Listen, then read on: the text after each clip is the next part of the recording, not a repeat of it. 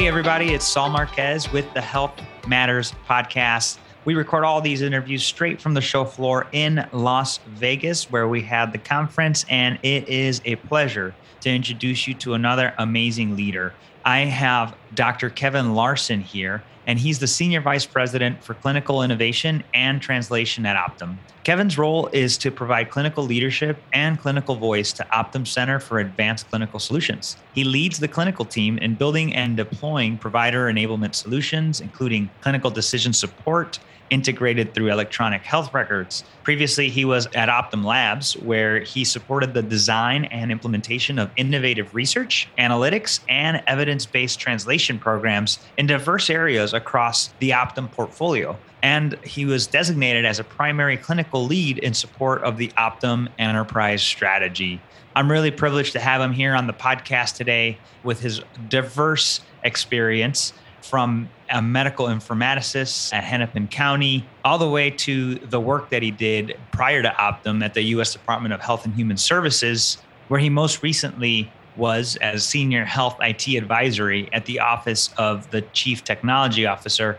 We're going to be diving into health equity and how we could level the playing field of access to many that need it in this country. So, without further ado, Kevin, I want to welcome you to the podcast. Thanks for being here with me today. Great to be here.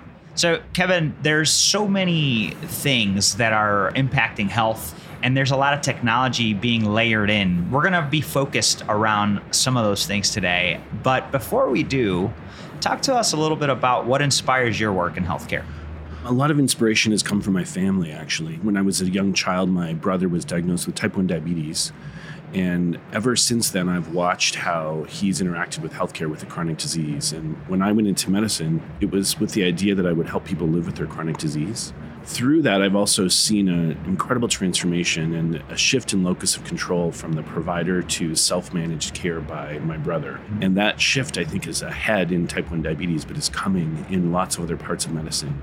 The more we have the technology, the more we have self monitoring, the more we have support for people the more they can take charge and manage their life around their condition. Instead of managing their condition around their life, they're managing their life around their condition. So they're able to, he's able to do things now he couldn't do as a child change time zones, do all sorts of things that were really difficult with a very strict schedule of healthcare. Yeah, you know, Kevin, thank you for sharing that. It's always a personal story. It seems that that becomes the driver for your brother. It's the time zone thing. I've heard things like vacations. Mm-hmm. You know, our vacation to France in a castle gone wrong. Just so many things, right? And mm-hmm. so the opportunity for consumers to live their life yeah. in the way that they want to. Yeah, I'm a big fan of uh, what's called minimally disruptive medicine. How can we help people really be healthy, live how they want to be, but not think about their health as much? How do we minimize the number of touch points, minimize yes. the amount of chaos, minimize the work of being a patient,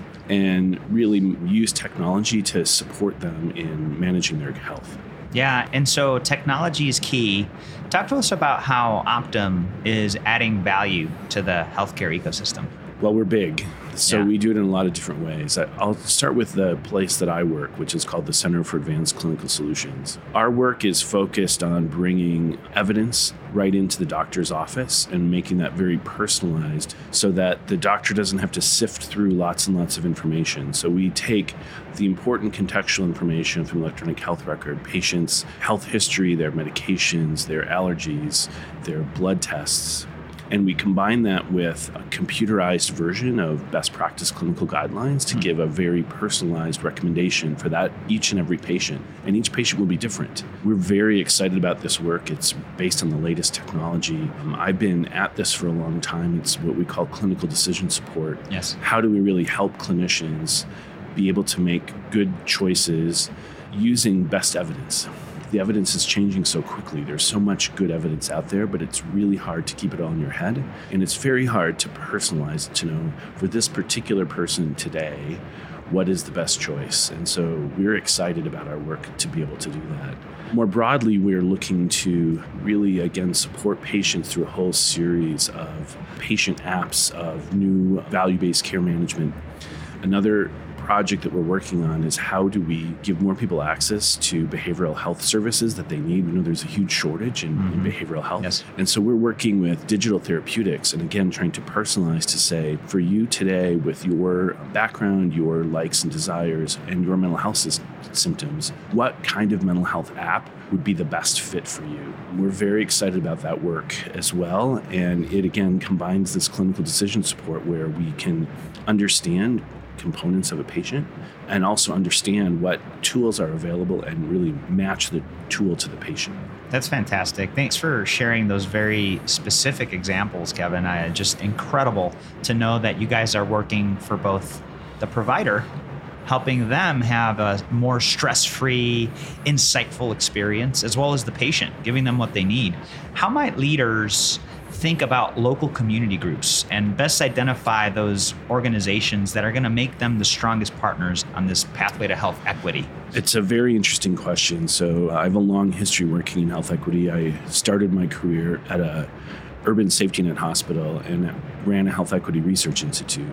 Where was the hospital? Minneapolis. In Minneapolis. Hennepin oh, County Medical cool. Center. Oh yeah, yeah, I'm familiar with it. And what I learned there through wonderful teaching from community members was how much strength and creativity there was already in the mm. community. Often we look and say, there are all these problems. How is healthcare, how are we smart people going to lean in and solve the problems for these people? When really it was the other way around. How is the community already have solutions that haven't scaled? How do they, where is their community knowledge? Where are the bright spots? And how can we as healthcare support that work so it spreads? that work, I think, means that we have to be humble. We have to build relationships and we have to build trust with these community organizations. But it's all local. That's the nice thing about it is we yes. can actually build those local connections. We can look around who's here, who's interested, who's doing something cool. How can I bring them in and hear what they do? And how can I go watch what they do and figure out how we can do it better together?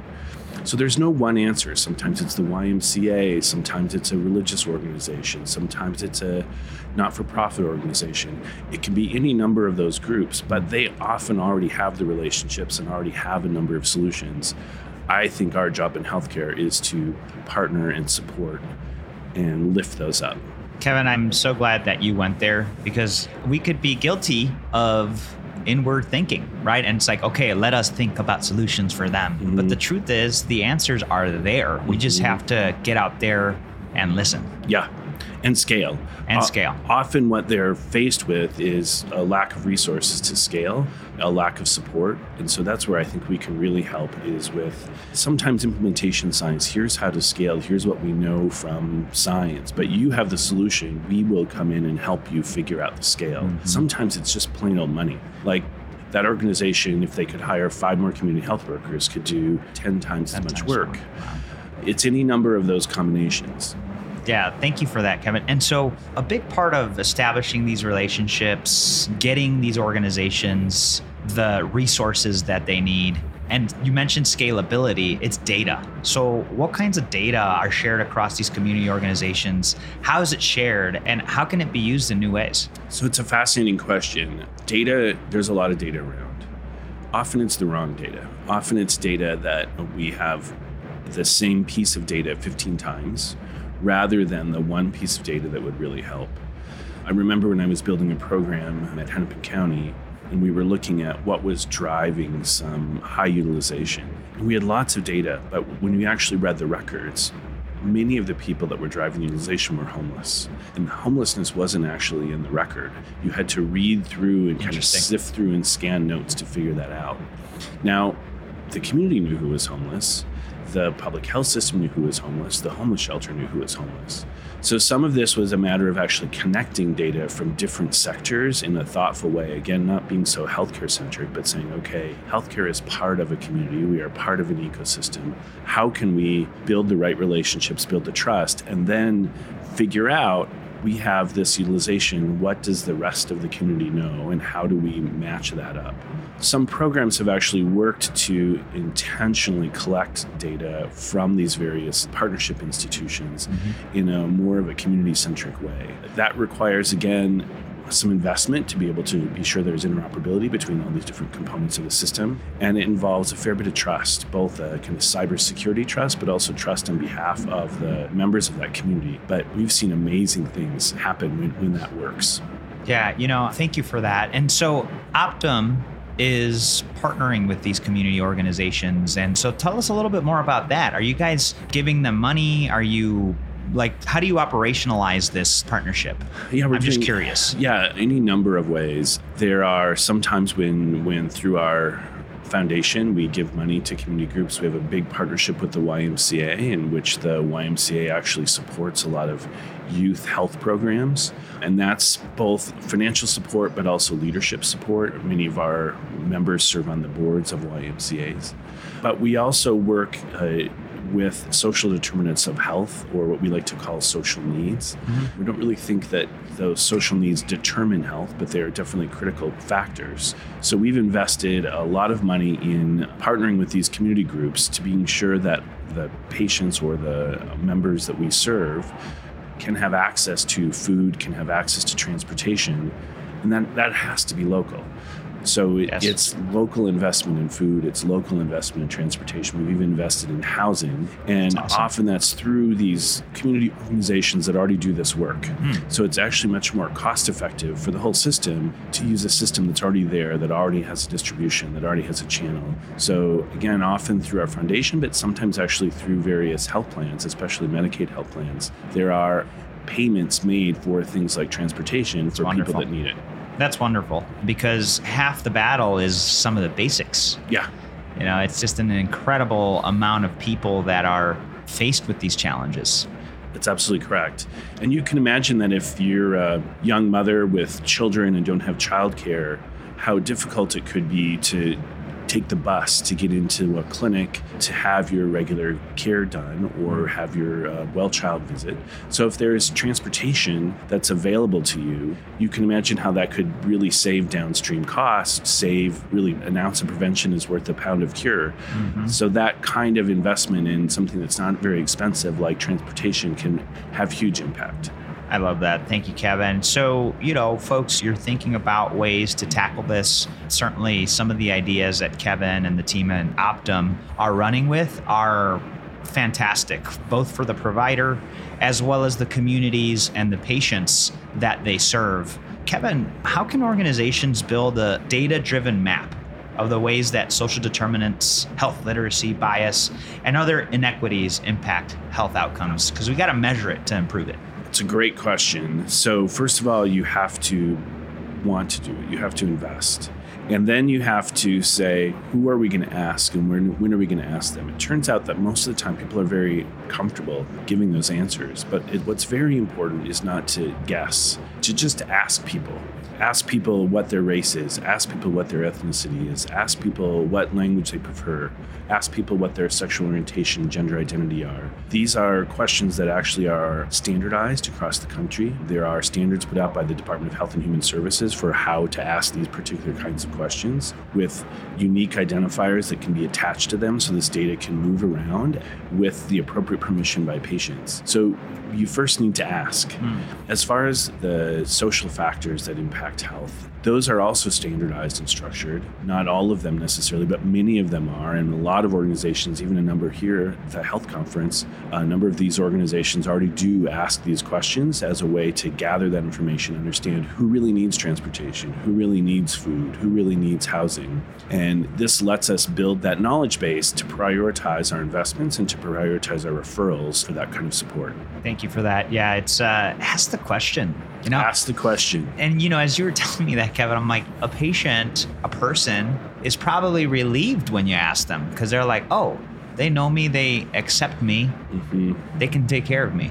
That's exactly right. When we did focus groups with patients and said, hey, is it okay to share this? They said, you mean you're not already sharing it? I just assumed that you were. This yeah, is an important yeah. part of who I am, and I would want that to be shared with other parts of my care team. Wow. You know, sometimes the easiest things that can make the biggest difference is just mm-hmm. doing them. It's That's executing. correct. Well, Kevin, this has been insightful. You know, one last thing here. As leaders are thinking about prioritizing for health equity, what are really the best ways that they can do this and make a business case? Because oftentimes that's what we run into, right? I mean, when rubber meets the mm-hmm. road, how do we make a business case for this? So, we're a very diverse country and we have a number of domains of diversity. We have racial diversity, ethnic diversity, language diversity. And that diversity often isn't reflected in our products and our services. So I was all along a researcher in the world of language access. So many Americans don't speak English. Mm. Many more people who have a native language other than English don't read English very well, even if they speak it. We often don't provide products in languages other than English. Mm. And so, a very straightforward thing to do is understand what are the languages spoken by the community you hope to sell to or the area that you serve, and be sure that you actually have your products aligned to communicating with them. Hmm. I've heard stories of call centers that don't know what language people speak and they call them up, and suddenly the person on the other end hangs up because they don't understand anything that's happening at the call center. It's pretty straightforward to say, What's your language? Oh, I speak Mandarin. Okay, we're going to be sure that we have a Mandarin speaker who is part of that call center outreach. So that's one way that we can do it. Another way we can do it is to really look at different dimensions of diversity. So, for example, urban and rural. Uh, I worked for a while for the Indian Health Service. And the cool. Indian Health Service, if you think about it, the map of where there's cell phone coverage in the US, it's all red except there are some white spots. Those white spots are where the American Indian reservations are. So, all sorts of solutions that you think about an app and a text message and like they don't work in all the white spot spaces where there's actually no cell phone coverage. I mean, Kevin, like I'm just like why? Like, why do they not have coverage there? Because it's expensive. Oh, is that right? Because it's low population density, a long ways away from somewhere else. So, for example, one of the American Indian tribal clinics is in the base of the Grand Canyon. The oh, only way to get there is by mule but they have a clinic. And so you have to, if you're thinking about, there. yeah, if you're thinking about solutions for a diverse population, you have to like think about these different kinds of diversity. How am I going to yeah. deliver this to a very rural area? What are their needs and what are their ways of communicating? And how is that different than delivering it to an urban population that has broadband access? If I'm in work with a group with a newly arrived immigrant population that doesn't speak English, do my products actually meet their needs? Do they understand them? Are they in a language that works for that group? All of this is well known from a lot of kind of consumer work. We're often late to the game in healthcare to think about how do we reach all of those different dimensions of American consumer. Kevin, thank you for your insights today. I mean, they are just, as far as business case, folks, I mean, there's no clearer business case than increasing the access of your products and services. Correct. That is so, absolutely correct. So, people, the business case is clear for health equity.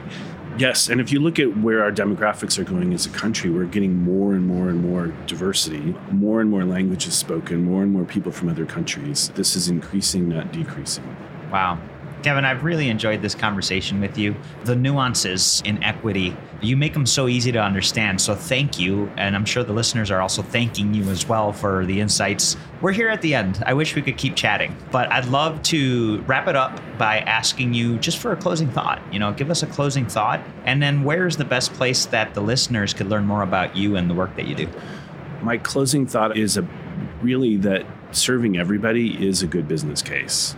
I was also a student of health literacy. And what I learned studying health literacy was that if you make things easily readable for people with low literacy, that actually makes them easy, more easy to read for everybody else. Mm-hmm. The example is the instructions you get with technology. Nobody pulls out the whole manual. Everyone uses the one page start guide if they use anything. And so, all of us, if we think about how do we build things that are easy to understand, they actually, it supports a kind of diversity and inclusion approach. If people want to learn more about me and what I do, we have a website at Optum, as you might imagine, uh, Optum Health.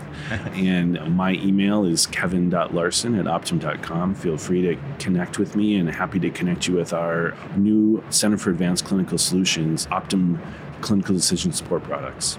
Kevin, can't thank you enough. And folks, what a great opportunity to take it to the next level. I hope that you're not just listening to this and saying, wow, that was a great idea. The whole point of this is for you to take action. And so make sure you take action. Reach out to Kevin, go to the Optum website, figure something out and of course, subscribe to this podcast at the very least. But certainly, the opportunity that Kevin has presented to us to drive equity, it could be a lot easier than you think, and the business case is there. So, Kevin, thank you so much. Really appreciate the opportunity to be with you today. Thank you, Saul. This has been wonderful.